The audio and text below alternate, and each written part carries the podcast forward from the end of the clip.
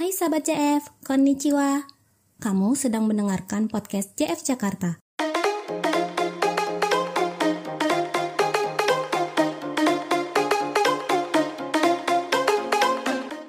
Japan Foundation atau lebih dikenal dengan JF adalah lembaga nirlaba milik pemerintah Jepang yang bergerak dalam bidang pertukaran budaya internasional. Di podcast ini, kamu akan mendengar obrolan tentang budaya Jepang dengan tema yang menarik, informatif, dan edukatif.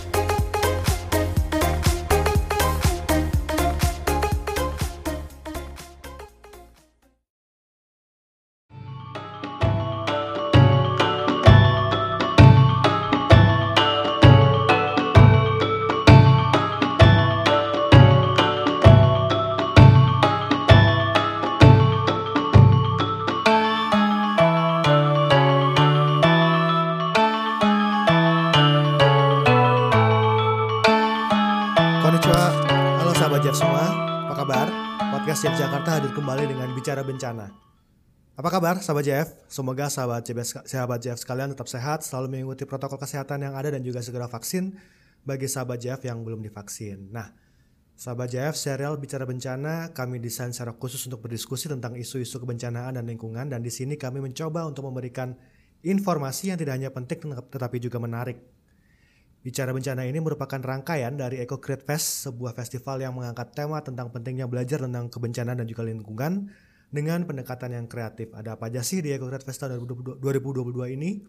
Selain serial Bicara Bencana di podcast JF Jakarta, kami juga menghadirkan pameran online Hands Connect dan juga serangkaian workshop menarik lainnya dan teman-teman bisa cek informasi detailnya di semua kanal media sosial JF Jakarta. Dan seperti episode sebelumnya, Kali ini saya nggak sendirian, ada teman saya Gilang. Halo Gilang. Hai Adi, hai pendengar podcast Bicara Bencana. Selamat sore. Cukup, Sore, cukup apa dingin. kabar? Cukup dingin sekarang. Cukup dingin sekarang.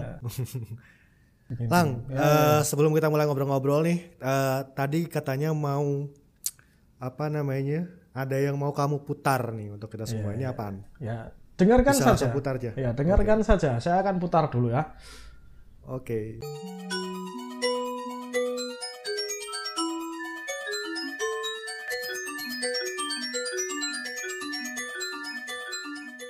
Oh, Weh, ya, itu menarik, barusan. menarik, Ya, menarik, ya, ya. menarik. Eh, jadi barusan itu yang kita dengarkan tadi itu apa, Lang?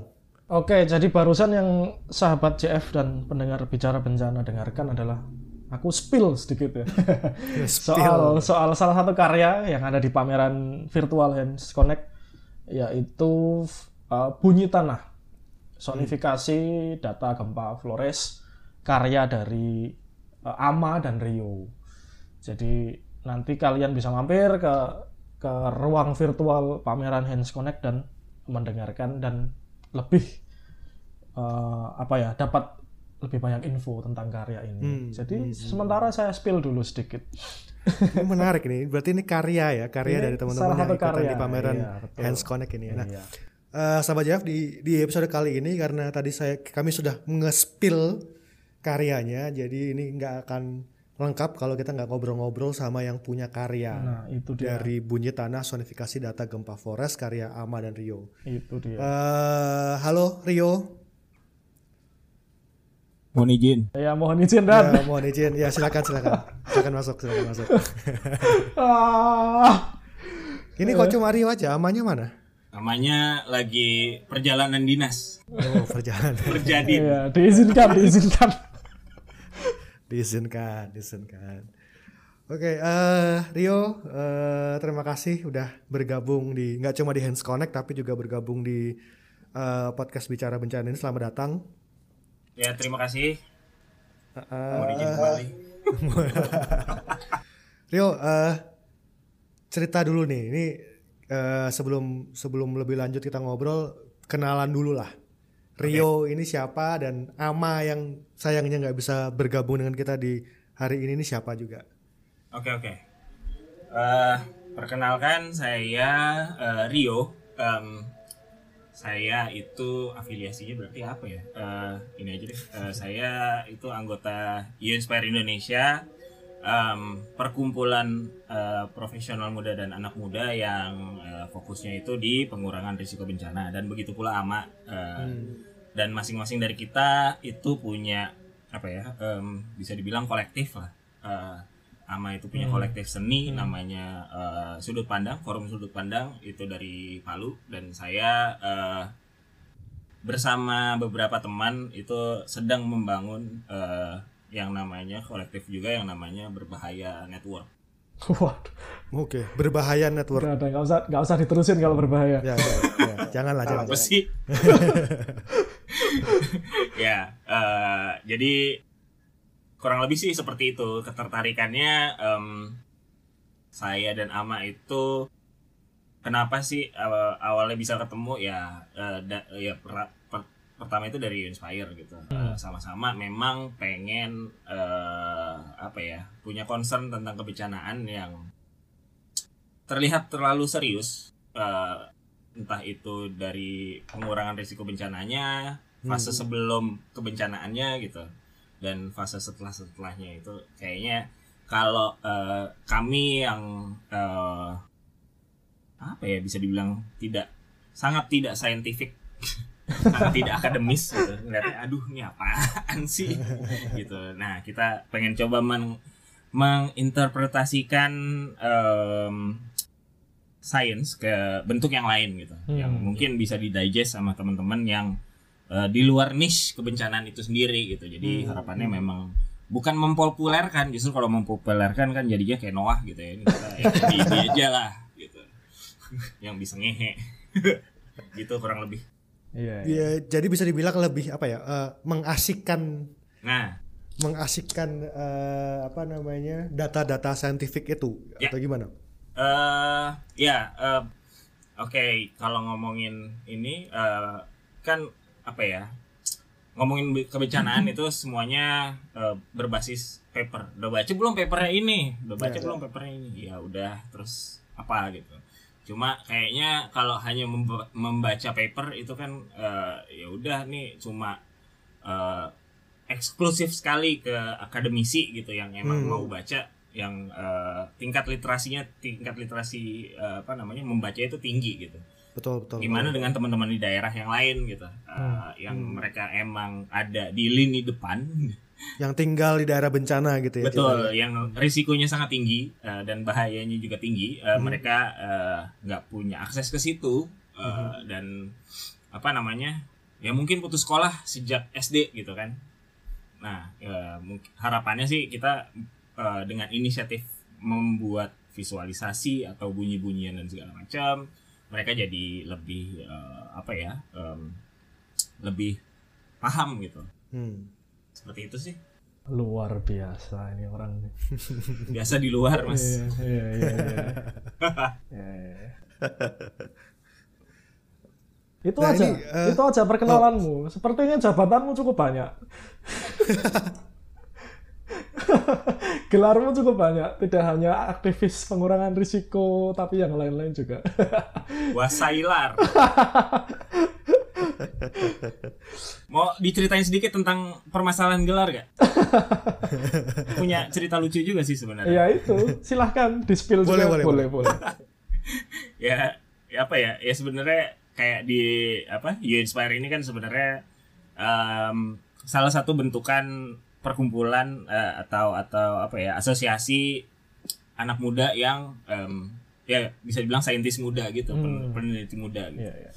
Dan uh, sebelum Inspire ini ada um, kita tuh bikin um, apa namanya uh, regional workshop yang hmm. isinya itu uh, anak anak-anak muda dari uh, Asia Pasifik hmm. dikumpulin uh, untuk ya, taruh ini apa namanya judulnya regional workshop gitu ya. Terus pas hmm. ngeliat acaranya ini nggak ada workshop workshopnya sama sekali, jadi seminar gitu. Bingung juga sih sebenarnya oh. ya gimana gitu ya. Tapi intinya intinya adalah uh, ketika saya berinteraksi dengan para peserta gitu ngobrol dan cerita cerita cerita uh, di luar uh, di luar ruangan ya kaum kaum jongkokers di pojokan lah ya.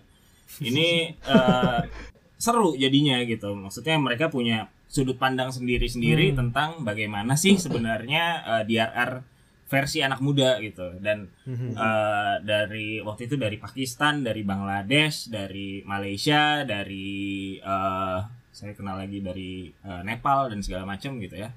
Kita semua kayak semacam menghayal bagaimana sih harusnya membuat eh, atau atau mendesiminasikan sebuah pengetahuan yang Iya. dibuat oleh para ahli eh, yang ramah bagi eh, anak muda juga di negara masing-masing iya, gitu. Iya, iya, iya, iya. Dan terus mereka nanya, "Eh, background kamu apa? Anjir, ditanya background kan bingung juga ya sebenarnya. Eh, karena sejujurnya saya sendiri itu putus kuliah sejak lama. Nah, S1 kalau misalnya ada S1 berarti mungkin saya eh, honoris causa S1 gitu. Iya, betul.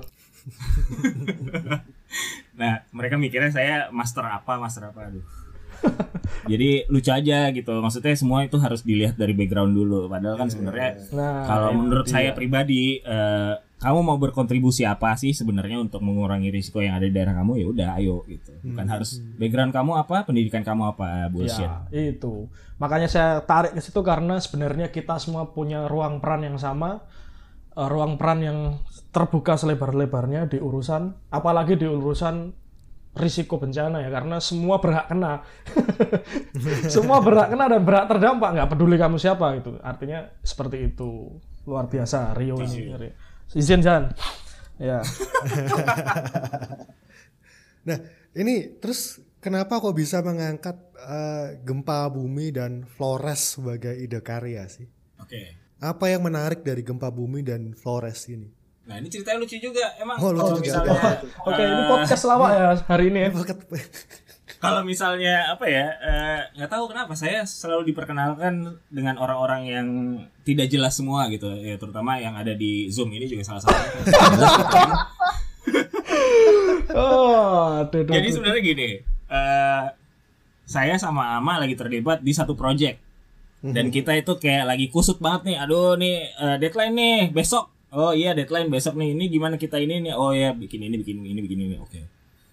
Eh eh ntar dulu deh. Ya ini tiba-tiba ama eh, masuk dengan eh apa ya? Jadi sebelumnya dia sempat ke Flores untuk residensi gitu. Iya. dan dia merasa eh, amazed dengan eh, Flores dan eh, apa sejarah sejarah bencana di Flores.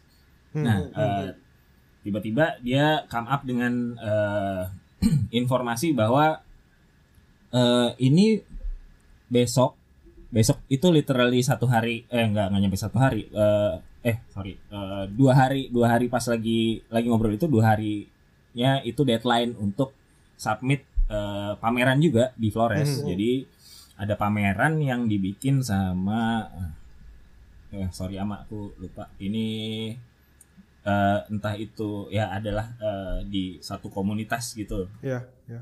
yang eh, menggambarkan tentang eh, Flores gitu, eh, bercerita tentang apa. Nah, Ama pengen eh, gimana sih cara menggambarkan eh, kalau tsunami 92 atau gempa 92 itu eh, bisa di apa di dibuat versi lain gitu yang yang belum pernah ada di eh, terutama di Indonesia gitu Hmm. Hmm. ya terus tiba-tiba eh, aku search dan segala macam oh kita bikin sonifikasi aja gitu Hmm. sonifikasi itu apa sonifikasi itu ya bikin bunyi-bunyian dari data ya jadi eh, kita harus nyari datanya data gempanya dulu nih eh, Flores gimana dan segala macam oh ya udah tanpa memikirkan deadline yang seharusnya kita kerjakan ya kita eh, asik sendiri dengan pelarian kita gitu. Hmm. nyari eh, apa namanya eh data gempa gitu tentang Flores. Ya itu juga menarik gitu. Kalau misalnya mikirin data gempa kan harusnya di BMKG ada semua ya? Iya, iya. Betul, betul, betul. Eh, ternyata susah banget gitu ah. Jadi kita cari dari Amerika aja lah.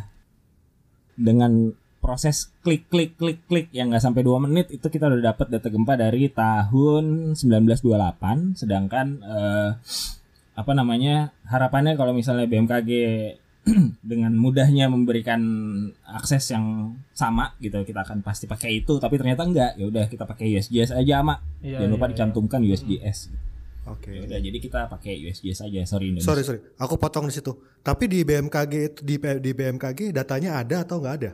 Karena beda, datanya ada tapi nggak bisa diakses atau datanya nggak ada sebetulnya. Eh, sebenarnya eh, quote and quote ada. Oke. Eh, jadi ada yang namanya repo gempa gitu ya. Eh, repo gempa BMKG. Nggak tahu sekarang bisa diakses apa enggak gitu. Eh, itu apa ya? Eh, datanya hanya bisa 30 hari ke belakang.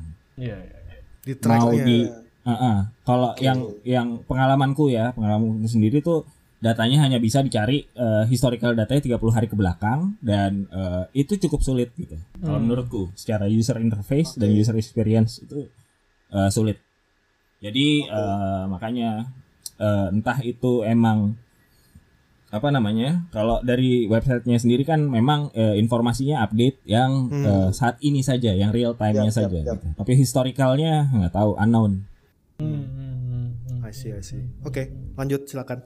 Nah, iya. Eh, Jadi eh ya udah ketika apa namanya udah mau eh, memutuskan bikin kita bikin bunyi-bunyian dari si data gempa itu yang eh dari 1928 sampai dengan 2021 ya waktu itu. Oh, cukup Eh, panjang range-nya. Heeh, itu ya kita coba eksperimen aja nih bunyinya gimana ya. Padahal eh, ya balik lagi karena deadline-nya yang eh, deadline-nya juga hitungannya hitungan hari gitu. Kita nggak bisa nggak bisa benar-benar eh, ngulik di situ. Jadinya ya udah eh, kita manfaatin software-software open source yang ada gitu. Jadi eh sebenarnya sebelum versi yang sekarang kita udah bikin satu versi sebelumnya eh itu eh, nggak tahu kenapa karena emang ya waktu juga gitu. Nguliknya juga belum sampai eh, thorough banget. Itu a- itu bisa cuma sampai se- sebentar. Eh, nggak sampai tahun 92 gitu. Jadi eh, bunyi-bunyian itu cuma sampai mm, 5 detik doang. Nah makanya kita coba cari lagi. Eh, ada beberapa alternatif lalu yang kita rasa cocok adalah eh, pakai tuton jadi tuton itu eh, apa namanya eh, platform platform cloud yang emang eh, buat mem- eh, buat ngebikin si sonifikasi dari data Hmm, hmm.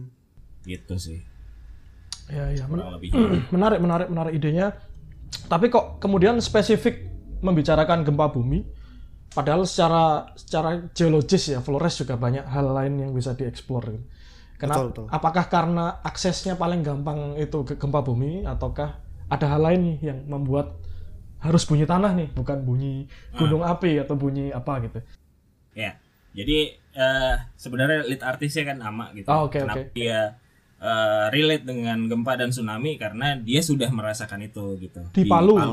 Oh, Oke. oke, oke. Di- dia Jadi merasa dekat. mengalami mengalami itu sendiri ya. Betul. Oke. Hmm, Experience. Jadi dia pengen mencoba eh, membuat sebuah eh, informasi yang eh, mungkin belum pernah dia dapatkan dan di dikasih ke teman-temannya yang ada di eh, Maumere gitu.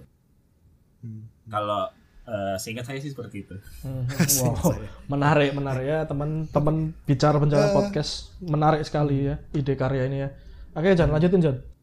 Ya, tapi eh, yang saya heran itu kenapa bisa kepikiran ya? ya karena itu tadi, karena orang-orang aneh itu tadi.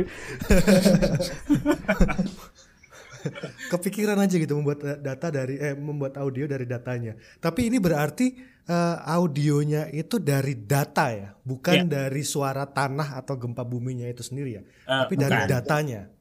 Jadi ya pure ini semuanya dari data gempa bumi. Em, Jadi kalau ini kita ngomongin teknis ya. Jadi kalau di Iya, Tuton iya, itu bisa dibikin layer-layer gitu. Jadi eh, yang yang tadi Mas Gilang eh, play itu kan eh, bunyinya kayak gitu. Ya, Iya, iya, iya. Jadi sebenarnya itu eh, teaser yang diambil dari tahun 92. Tahun 92 gempanya ternyata sudah eh, segitu banyaknya jadi suaranya ya berulang seperti itu gitu. Dan kenapa eh, apa namanya layer-layernya itu bisa di kalau dituton dibikin misalnya gempa eh, magnitudo di bawah 5 kita set eh, apa namanya eh, apa uh, alat musiknya X gitu atau Oke. apalah gitu. Nah, terus gempa lim, uh, 5 sampai 6 itu apa? uh, instrumennya diganti, lalu uh, di atas Oke. 6 itu instrumennya apa. Jadi lebih lebih ke situ sih sebenarnya. Walaupun limited tapi cukup menarik gitu Iya, iya, uh, iya.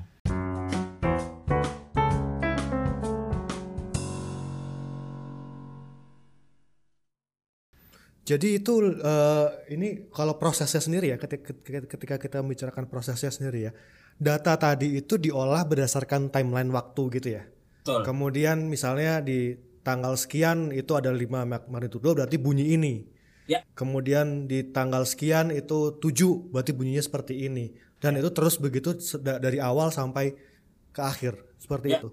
Eh, emang emang apa ya eh, karena karena kita ngomongin gempa berarti kan kalau di apa ya em, ya taruhlah BMKG gitu ya kita ngelihat kalau magnitude sekian eh, mereka pasti eh, warnanya itu eh, di petanya nggak segitu merahnya magnitudo Iya, tiga iya, gitu Iya, Hmm. iya, iya. Eh, mer eh, lima ke atas mungkin agak merah, eh, enam ke atas itu merahnya merah banget. Nah sebenarnya ki- itu yang kita pisahin gitu. Oke, Jadi oke, oke. eh, nggak semua apa interpretasinya biar biar jelas juga. Jadi jangan sampai eh, jadi satu layer, jadi apa namanya, jadi semua gempa berdasarkan tanggal, tapi bunyinya sama, ya kan sebenarnya Ya, ya, nggak informasinya sebenarnya beda gitu. Jadi Ya. proses prosesnya ya emang butuh memahami data itu sendiri sih gitu. Hmm, hmm, hmm. Ya terbukti kan anak putus sekolah eh, putus kuliah juga sebenarnya bisa memahami itu semua. Jadi jangan suruh-suruh kuliah terus loh. Iya, iya, iya.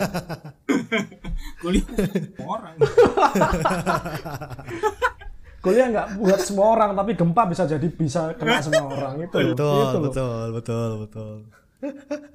Ini menarik ya, maksudnya bisa seperti itu ya. Em, apa namanya? Kemudian kalau dari prosesnya ini, eh, dari keseluruhan rangkaian prosesnya ini, tantangan terbesarnya itu di mana ya? Maksudnya, ya selain masalah data tadi Ya, kan, selain apa, data akses dari data itu kan itu itu, eh, akses data itu kan satu masalah ya, Eh, bukan satu masalah, satu tantangan. Selain dari itu tantangan lainnya apa nih?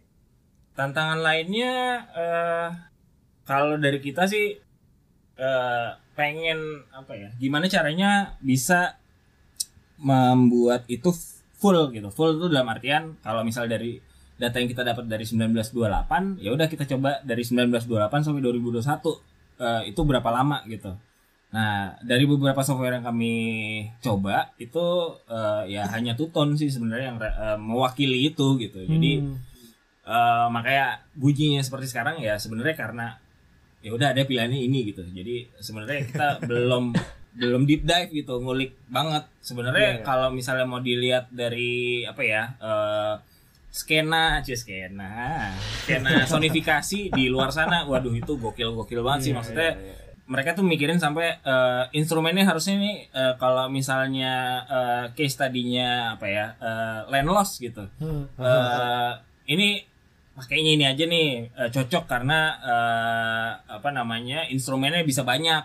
Dan itu mereka eh, nambahin juga visualisasi apanya eh, line lossnya itu juga kelihatan gitu. Jadi eh rencananya sih kalau misalnya ada ada kesempatan lain ya pasti kita akan ngulik sampai ke situ gitu. Dan itu jelas butuh banyak eh, belajar lagi dan eh, kolaborasi yang apa yang yang yang kita buka buat yang lain juga sebenarnya lebih banyak lagi porsinya Iya, gitu. iya, jadi iya.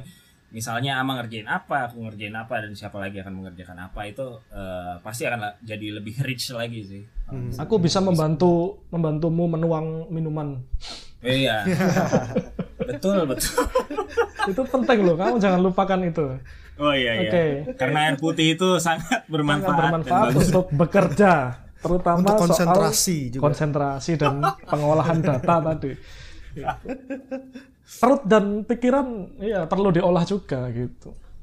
Oke ini serba-serbi proses karya kan cukup sudah diulas ya.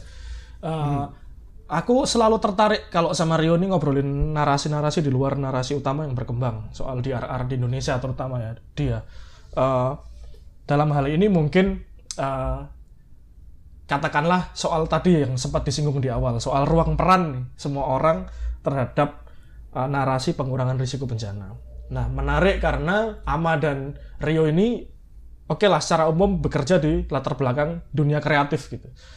Uh, sepenting apa sih me me membahasakan data-data sains itu ke ke lebih banyak halayak gitu dengan metode kreativitas atau dalam hal ini seni. Sepenting apa dan dan dan dan visinya itu apa sih sebenarnya gitu. Mungkin bisa bisa Rio ceritakan ke teman-teman pendengar podcast nih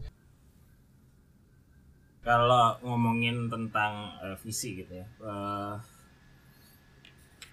aku pribadi gitu ya uh, ngelihatnya uh, pengurangan risiko bencana yang memang digadang-gadangkan is everybody business mm-hmm. dan uh, sedang uh, dibuat narasi supaya lebih inklusif uh, itu tetap selalu akan eksklusif gitu. Oh oke okay, oke. Okay. Karena satu uh, contohnya uh, mungkin ya nggak tahu ya Mas Gilang dan uh, ini bisa relate terlalu banyak singkatan gitu kan betul betul betul jadi ini ya, kita ngomongin konteks kelokalan apa lebih luas nih kalau singkatan oh, secara singkatan. nasional oh secara nasional oke oke oke jadi ada satu acara yang apa namanya uh, dibuat uh, oh kebetulan Ama juga terlibat oh gitu gitu oke okay. Uh, dia di uh, jadi jadi penanggap hmm. di sebuah acara yang diselenggarakan oleh lembaga X. X itu singkatan enggak? Uh, enggak tahu. Jadi uh, nama acaranya itu panjang banget sampai mereka harus bikin singkatan. KNPBRB Aduh, panjang banget sumpah. Itu maksudnya uh, anak muda semua di di sesi itu dan uh, mereka kok nggak ini ya nggak sebel singkatan. Ya, kok nggak gatel gitu, kok nggak. Kenapa sih harus bikin acara tuh namanya uh, sesuai banget dengan apa yang pengen dicapai gitu. Kenapa nggak dibikin okay. interpretasi yang berbeda? Nah, berdasarkan itu, jadi uh, aku sama Ama dan beberapa teman-teman lain itu kayak ngerasa gatel aja. Uh, masa iya sih nggak bisa dibikin lebih ramah gitu uh, untuk uh, bisa dikonsumsi oleh anak muda si hmm. pengurangan resiko bencana ini gitu uh, walaupun memang nggak seseksi uh, global warming yang semua anak-anak muda di perkotaan itu bisa mengakses dan melakukan itu gitu karena kalau kita ngomongin bencana itu kan sebenarnya sangat lokal bencana di betul, betul, Jogja betul. itu beda bencana di ya. uh, Pacitan itu beda bencana di Jakarta itu beda dan hmm. sampai ke level desanya pun beda-beda gitu itu hmm. mungkin hmm. Jadi kayak ngomongin PRB tuh kayak investasi bodong gitu. Kayak ma ponzi mungkin orang nganggapnya. Ini wujudnya nggak ada gitu. Kita ngomongin apa sih? Sebenarnya itu mungkin ketakutan mereka. Nah okay. kita itu pengen mencoba gimana caranya supaya uh, ini lebih bisa dikonsumsi oleh anak muda. Dalam artian hmm uh, udah lah lupakan anak muda kota gitu. Mereka eh, nggak uh, usah lah ngomong-ngomongin itu ngomongin global warming aja yang bener. Nah uh, anak muda desa yang emang bener-bener akan terdampak gitu. Uh, gempa tsunami banjir bandang terutama longsor dan segala macam uh, ini akan jadi sasarannya gitu. Jadi uh, kalau mereka apa ya uh, dari dari lembaga-lembaga itu yang ada di level kotanya atau level kabupatennya itu tetap menyasar ke apa namanya akan mencari profesional dalam artian uh, secara kualifikasi, secara background hmm. itu harus sesuai dengan ke, apa uh, uh, project yang akan di, dilakukan ya ya selamat mencari gitu sampai kapan pun ya mungkin ada gitu tapi secara konteks itu belum tentu tepat. Ya. Nah, uh, kita pengen mencoba memprovokasi anak-anak muda yang ada di desa-desa mana pun ini yang akan pasti akan terdampak uh, oleh bencana ya berbuat sesuatu lah gitu nah hmm. makanya kita hmm. mencoba memprovokasi dengan membuat sebuah uh, apa ya uh, interpretasi yang berbeda dari hmm. uh, publikasi-publikasi sains tentang bencana yang hmm. ada pada umumnya gitu hmm. maksudnya kita ngebaca paper juga ngantuk gitu iya iya uh, lebih baik mendengarkan atau melihat secara visual uh, yang mungkin itu bisa uh, lebih mudah di, dimengerti ya. oleh uh, publik tanpa terbatas oleh uh, apa ya level pendidikan gitu. Hmm. Hmm. Jadi hmm. memang hmm. untuk semua dan datanya juga ada. Kalau sekarang kan datanya nggak tahu di mana. Hmm. tahu datanya ada apa enggak gitu kan iya. iya, iya. nah tapi itu sebenarnya jadi jadi jadi pertanyaan juga sih um, dalam artian begini uh, Ama dan Rio akhir pada akhirnya sudah membuat uh, apa namanya sonifikasi dari dari dari dari uh, gempa bumi Flores nih ya dan itu kemarin juga kalau tadi dari ceritanya tadi sudah sempat dipamerkan juga kan yang di Flores itu nah itu bagaimana respon orang-orang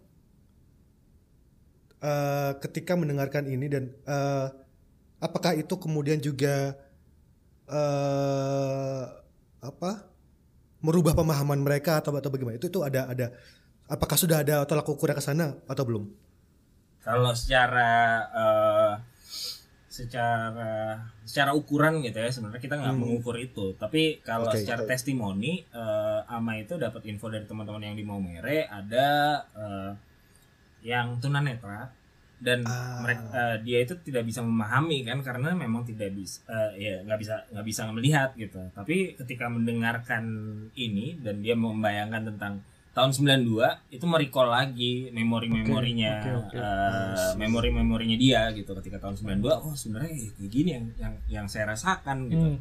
jadi uh, apa ya mungkin dengan approach yang berbeda gitu kita membuat sebuah bunyi uh, itu bisa membuat um, penyebaran informasinya memang juga jadi lebih inklusif gitu. Jadi semuanya bisa membuat apa bisa merasakan gitu. Jadi kalau kalau kalau menurut Ama um, si bunyi tanah ini memang di di setel dalam satu ruangan gitu. Dan hmm. uh, apa namanya di di dipamerkan di satu tempat yang uh, ad, karyanya itu juga tentang tanah gitu jadi ketika ada pengunjung yang masuk memang benar-benar merasakan feelnya gitu ketika hmm. uh, apa namanya bunyinya itu ya terutama di tahun 92 bunyinya berulang dan sangat cepat itu uh, mereka jadi bisa merasakan hmm, hmm, hmm. Hmm. Iya iya. Tapi ngomongin Jadi, ngomongin reaksi publik ya dia uh, soal mm-hmm. karya ini ya. Aku adalah salah satu orang yang terdampak karya ini sebenarnya. Oke. Okay. Makanya kemudian secara khusus uh, aku ngobrol dengan teman-teman tim kurator di Hands Connect ya untuk gimana caranya secara khusus ngundang Bunyi Tanah untuk ikut terlibat di pameran ini gitu. Karena sebelumnya memang aku nggak sengaja sebenarnya melihat dari postingan salah satu temanku yang di, ada di Flores gitu. Karena karya ini juga pernah dipamerin di sana di Museum Beacon Blaywood ya kalau nggak salah ya. Iya, yeah, yeah. ya bener kan ya bener di Museum Beacon Blaywood. Kemudian dengan narasi kegempaan dan data-data Flores ini menarik karena mungkin dengan mengundang si bunyi tanah ini ke Hands Connect, uh, ex, uh, apa ya istilahnya, uh, spektrum luas karya ini diterima di publik akan lebih luas. Karena mungkin kalau di Beacon Blueit di Flores ya hanya teman-teman sana yang tahu mungkin saja. Betul, tapi betul. dengan dibawa ke ke ke ke sini mungkin akan lebih banyak orang yang ngerti tentang uh, karya ini. Gitu sih kira-kira. Menarik soalnya hmm. gitu di. Tapi waktu Gilang ini kalau uh, tadi kan salah satu orang yang terdampak ya. Ya. Pas pertama kali Gilang mendengarkan audionya ini mm -hmm. bunyi tanah ini mm -hmm apa yang membuat Gilang kemudian menjadi tertarik dan apa terdampaknya itu seperti apa sih sebetulnya? Iya aku begitu dengerin bunyinya ya kebayang mukanya Rio pasti ribet nih kerjain ini. so, so, pasti ribet karena ya, coding ya karena pasti ada proses-proses itu yang dilalui. Tapi oke okay, ngomongin soal bebunyian itu um, secara secara emosi ya jujur saja saya tidak terlalu terlalu relate ke ke, ke gempa Flores. Mungkin kalau kemudian nanti di di masa yang lain Rio dan Ama atau mungkin dengan teman-teman yang lain akan membuat misalnya Merapi bertutur atau apa, mungkin aku akan sangat relate dengan itu karena hmm. aku hidup dan besar di daerah itu gitu. Tapi kemudian ketika uh, ngomongin visinya atau semangatnya membuat karya ini, itu yang aku bisa relate. Karena dalam beberapa hal aku pun juga melakukan karya yang mungkin 11-12 dengan dengan apa yang dikerjakan oleh kerja-kerja Rio dan teman-temannya gitu gitu sih di ya tapi memang semangat semangat karya ini uh, kekuatan karya ini yang mungkin mungkin banyak orang yang nggak tahu yang kemudian secara khusus aku pengen undang mereka ke Hands Connect gitu. Hmm, hmm. Nah uh, kalau dari eh, BMKG atau kemudian dari BNPB, BP, BPPD dan segala macamnya ini gimana eh, Rio? Apakah mereka juga sudah mendengarkan karya ini atau atau belum? Apakah mereka sudah tahu dengan karya ini? Maksudnya mere- mereka ini kan sebagai kenapa? nggak tahu Oh nggak tahu. ya maksudnya mereka juga bingung kali ini apaan sih gitu Iya, gangguin iya, aja iya. kita lagi sibuk nih Iya. mereka kan sibuk banget Iya, iya. Atau mungkin nggak sampai. ya mungkin itu juga Iya iya iya. Oke oke oke.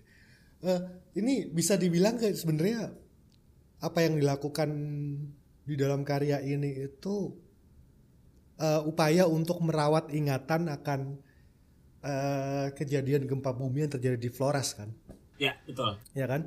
Nah, kalau dalam dalam dalam kerangka apa eh, merawat ingatan itu sendiri sebetulnya seberapa penting sih ini untuk dilakukan? Eh, eh, mungkin kalau misalnya kita kaitkan sebagai upaya mitigasi dan segala macam. Hmm. Karena karena eh, kalau kalau coba kita recall ke ke ke tsunami Aceh lah misalnya, misalnya yang yang yang yang apa? yang begitu besar gitu ya. Eh, ketika tsunami Aceh itu terjadi, orang begitu teman-teman lokal di, di teman-teman yang ada di Aceh mereka begitu kaget dengan dengan dengan dengan dengan tsunami. Seolah-olah mereka belum pernah mengalami tsunami. Padahal ketika tsunami itu terjadi dan beberapa tahun setelahnya kemudian di recall lagi ternyata su- di Aceh sendiri itu mereka sudah punya cerita-cerita dan lagu-lagu tentang tsunami ini. Dan bahkan eh, lagunya itu sendiri pun itu secara khusus bilang bahwa ketika ada air surut dan apa namanya ada banyak ikan yang kemudian ter- ter- terdampar di pantai, jangan ke pantai malah justru lari ke tempat yang tinggi gitu kan. Nah, tetapi somehow entah bagaimana caranya eh, ingatan ini kemudian hilang, lagu dan dan dan tarian ini kemudian cerita ini juga hilang, tidak tersampaikan mungkin Hmm. dan akhirnya ketika tsunami itu terjadi banyak warga yang malah turun ke pantai dan ini menjadi korban gitu kan ini kan karena ada ada ingatan yang tidak dirawat gitu jadi Hmm. kalau dari Rio dan Ama dan karyanya ini bagaimana sih Ya. Eh, Oke, kalau kalau eh, misinya memang memang seperti itu benar gitu, Ma- merawat ingatan gitu. Hmm. Terutama eh, ya kita eh, melihat kesempatan apa ada pameran dan eh, secara deadline itu tidak masuk akal, tapi sebenarnya eh, kalau misi kita eh, berdua eh, memang memang eh, apa ya bisa dibilang stick di situ gitu merawat ingatan Iya, karena iya, iya. project sebelumnya aku pernah terlibat juga dengan eh, pembuatan dokumenter tentang eh, tsunami Mentawai gitu Hmm. itu itu sama eh, dan di Laksono juga yang jadi ininya dan dipublish eh, jadinya sama Watchdog gitu Oke. oke. Em, maksudnya ketika itu sudah jadi eh, ya walaupun proses prosesnya itu sangat melelahkan gitu dan eh, apa namanya eh, ya syuting syuting be- berminggu-minggu gitu eh, dan dibagi dua tim waktu itu dan eh, ya karena memang quote and quote budgetnya terbatas ya udah Hmm. eh, kita sampai eh, akhirnya syuting dengan menggunakan handphone juga tapi ketika itu eh, diedit eh, manfaatnya itu akan terasa ketika eh, nonton bareng di kampung Hmm. jadi eh, ketika udah jadi em, di diadain lagi acara nonton bareng di Mentawai gitu Iya iya iya. itu banyak banget yang relate dan banyak banget yang kepikiran tentang hal itu karena eh, walaupun apa namanya mereka sudah dibuatkan eh, huntap yang itu sangat jauh di atas gitu ya. Tapi eh, ketika huntapnya itu sangat jauh mereka bingung harus ngapain gitu. Mereka buka warung. Ya warungnya yang beli itu itu itu, itu lagi gitu kan orang-orangnya gitu. Eh, sementara mata pencarian mereka eh, nelayan gitu. Mereka mereka eh, di laut tapi disuruh pindah ke bukit. Ya mana mau karena eh, secara apa namanya skill secara kebutuhan hidup secara penghasilan segala macam itu tidak tercukupi. Jadi Yap, yap. mereka tetap balik lagi ke laut. Nah begitu juga dengan yang Aceh gitu. Kalau dari temanku yang ada di Aceh eh, bangunan-bangunan yang ada di pesisir yang mereka eh, apa yang kemarin terdampak tsunami ya itu udah muncul lagi. Karena Hmm. mereka mikir itu ya itu bisnis gitu perut masalah perut sama masalah bencana beda gitu Iya, iya.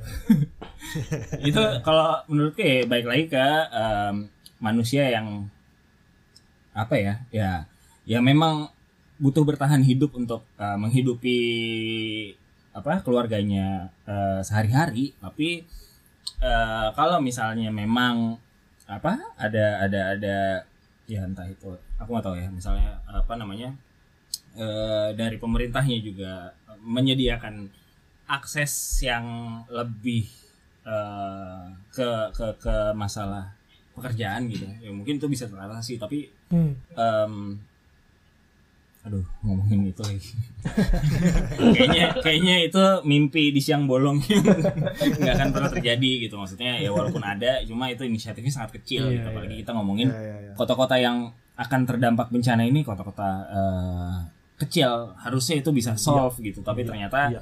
ya ngomongin mentawai aja ngomongin huntap ini masalahnya sampai sekarang masih nggak pernah selesai Eh, di Palu juga huntara yang akan eh, di di apa dialihkan ke huntap yang di- Hmm. akan dipindahkan ke huntap itu juga sebenarnya sampai sekarang juga belum selesai gitu Hmm. jadi Hmm. eh, ya tetaplah manusia dengan keserakahannya gitu Iya, iya. ya ya seperti itulah makanya kita mendingan no- nonton bareng Don't Look Up aja Tapi menarik banget ya uh, pertanyaan Adi ya dan juga uh, respon dari uh, Rio soal secara spesifik membicarakan apa tadi merawat ingatan. Jangan lupa kita punya PR besar namanya sikap denial ya bahwa kita aman kok kita kita kita nggak ada nggak pernah ada. Aku jadi ingat Ya, ya, obrolan kita John sama Mas Ahmad Arif kemarin bahwa Oh uh, ya. sikap denial Di itu bicara bencana yang Ah, oh, sebelumnya yang ya. sebelumnya di sebelumnya itu bahwa sikap denial itu timbul karena kita merasa tidak pernah memiliki ikatan sejarah dengan peristiwa tertentu kalau Betul. dalam konteks konteks ini tentu bencana ya. Nah kemudian soal tadi kok ada narasi atau pengetahuan yang hilang ya pasti karena itu salah satu produk kolonialisme menghilangkan sejarah.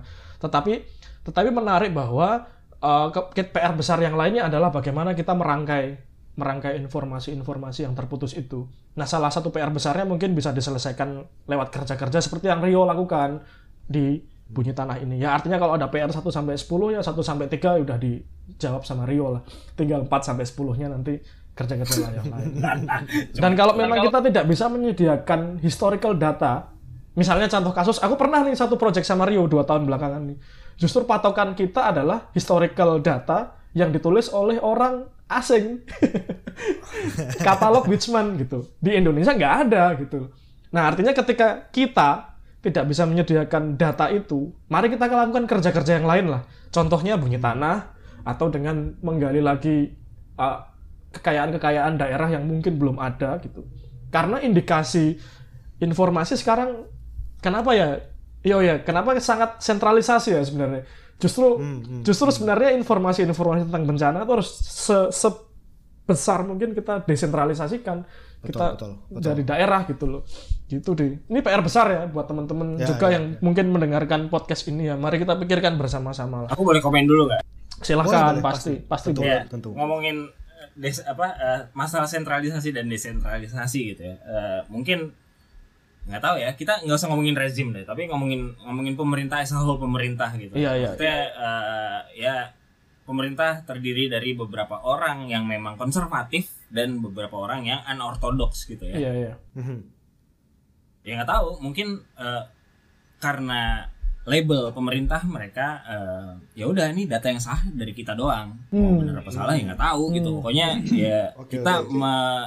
Me- mengeluarkan informasi yang eh, yang paling sah gitu nggak mungkin eh, kalau misalnya ada yang apa namanya eh, mengeluarkan informasi selain kita ya itu pasti salah dan eh, itu bisa dipidana gitu jadi kalau eh, tadi ngomongin desentralisasi, eh, taruhlah early warning system yang eh, sedang berjalan di Indonesia gitu, entah Iya, itu iya, gempa iya. bumi atau tsunami Iya, iya. em, dan banjir gitu ya. Eh, itu kan apa ya? em, pemerintah, eh, gini ya, bayangin ya, pemerintah punya program. eh, lalu eh, mereka pasang alat tanpa ya mungkin mereka sudah eh, apa namanya ngobrol dengan masyarakat tapi eh, porsi kecil gitu tiba-tiba masang alat jebret gitu kan Oke, uh, ini udah ada sensor uh, untuk untuk daerah kalian pasti uh, akan aman karena kita akan bikin early warning system ya. Oh Hmm. siapa mantap gitu kan. Nah terus uh, untuk untuk penyebaran informasinya uh, kita misalnya apa ya banjir gitu, ya. banjir banjir itu ada di website X. Oke, uh, banjir ini akan terjadi di de- desa kamu dalam waktu tiga jam karena di daerah eh, XYZ ini airnya sudah tinggi. Oke Pak, siap kita bisa eh, prepare eh, untuk eh, apa namanya eh, beres-beres. Jangan sampai kalau misalnya yang punya apa rumahnya ada dua lantai, mungkin yang di bawahnya kayak eh, apa namanya barang-barangnya bisa pindahin ke atas gitu. Hmm. Hmm, hmm. Tapi ketika itu rusak, mereka mikir nggak sih sebenarnya eh, itu konsultannya siapa nih yang masang alat? Eh, misalnya ada di ya, taruhlah Mentawai gitu, Mentawai. Terus manggil dulu nih ke Jakarta, "Woi Mas, alatnya rusak." Oke, saya berangkat ya. Oke, naik pesawat ke Padang, jet, nyampe, terus nungguin kapal ke Mentawai. Eh ternyata eh, nggak bisa berangkat kapalnya ada badai. ya begitu Iya, aja. iya, gitu. iya. Maksudnya eh, apa ya? Itu kan sentralisasi eh, penyebaran informasi tentang early warning system Iya, gitu. Eh, yang masyarakatnya emang butuh real time, tapi eh, ya karena ini milik pemerintah ya masyarakat nggak bisa ngapa-ngapain Ya, ya. ketika alatnya rusak gitu Iya. Eh, megang eh, mendekat aja nggak boleh karena itu dipagar dan ditulis dan ada undang-undangnya gitu Mhm. Mhm. tapi kepikiran nggak sih kalau misalnya masyarakat bisa bikin itu sendiri dan sebenarnya mereka itu bisa eh, berdaya tanpa harus eh, menunggu informasi yang disediakan oleh pemerintah itu Akan, akan, lebih cepat dan eh, mungkin impactnya akan lebih baik gitu Iya, dibanding iya, iya. harus nungguin Dan secara cost juga lebih murah kan karena dan kan secara terus- cost bisa lebih murah dan ya saya yakin lah Hmm. itu kalau misalnya rusak tukang TV juga bisa Bisa benerin benerin. tukang radio di desa betul betul. desa yang Jadi- ada di sana itu bisa benerin daripada harus memanggil teknisi dari Jakarta atau dari kota besar lainnya datang ke desa gitu. Betul betul betul.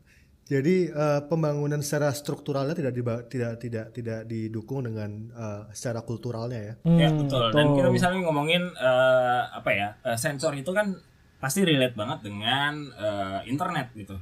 Betul. Ya internetnya aja, jaringannya aja. Ini kita ngomongin di Jakarta, blank spot di Jakarta juga masih banyak. Hmm, Mau, Iya, mau ngomongin metaverse sekarang, itu masih belum solve gitu.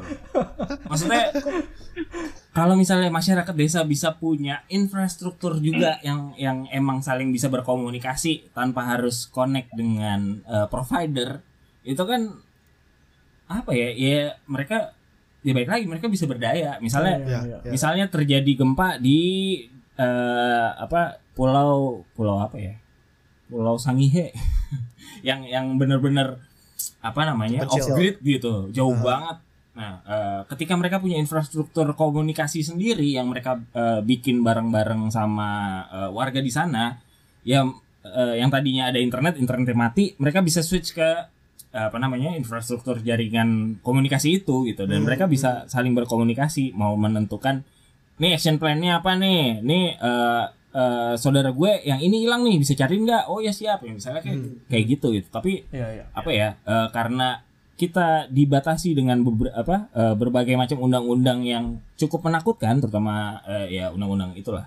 Itu jadi masyarakat anjing gue ngapain sih bikin beginian? Nggak ada ntar gue ditangkap. Ngapain gue punya inisiatif-inisiatif yang eh, aneh-aneh? Gitu. Ya, tapi ya, ya. sebenarnya inisiatif itu pada ujungnya at the end itu akan bisa menyelamatkan lebih banyak nyawa dibanding harus eh, ya tadi nungguin eh, apa namanya nungguin vendornya buat datang ke lokasi gitu. Ya. Itu pernah dipikirin gak sih atau emang sengaja dibikin setahun sekali akan rusak?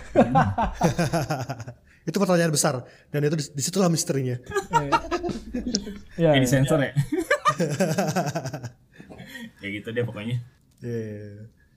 Oke, eh thank you banyak Rio. Menarik ya. Ini sayang, edisi hari ini ya. Iya, sayang, sayang banget kita durasi itu terbatas karena eh, nggak karena karena begini podcast itu eh, orang men- pendengar podcast itu rata-rata by research ya ini by Iya, iya. research itu dia di 45 menit gitu. Ya betul. Nah sekarang kita udah 48 menit. itu Kalau dia. kalau ada air putih bisa dua jam sih. Wah, bahaya. Itu dia. ya kayaknya kita gida, gibah di lain waktu Iya, aja. kita Boleh, offline boleh. offline deh ambil minum-minum air putih deh, asik kayak. Asik asik. Jangan lupa masker ya. Oh iya bener. Masker tapi bolong buat sedotan. Sedotan air putih.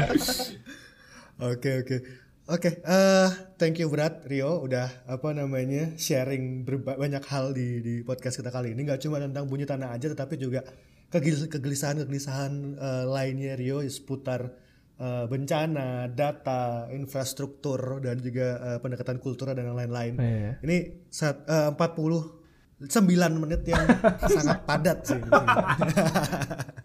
thank you, thank you, thank you, thank Oke you. oke, sama-sama. Yo, thank you juga Gilang udah Yo. gabung di sini. Kita harapanku kita bisa jumpa offline bertiga.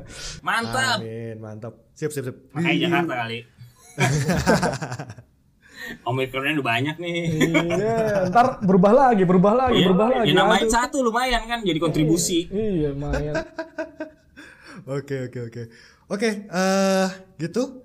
Terima kasih. Eh, dan sahabat JF semua jangan lupa untuk follow podcast JF Jakarta. Kalian bisa menikmati dan juga belajar lebih banyak lagi tentang bunyi tanah di pameran online Hands Connect yang sedang berlangsung saat ini. Dan aksesnya bisa dicek di kanal sosial media JF Jakarta. Dan teman-teman bisa mengikuti informasi paling update Eco Create Fest 2022 dan juga program-program JF Jakarta lainnya di Instagram dan Twitter at JF underscore Jakarta dan juga Facebook page The Japan Foundation Jakarta. Dan sampai jumpa di episode selanjutnya. Bye bye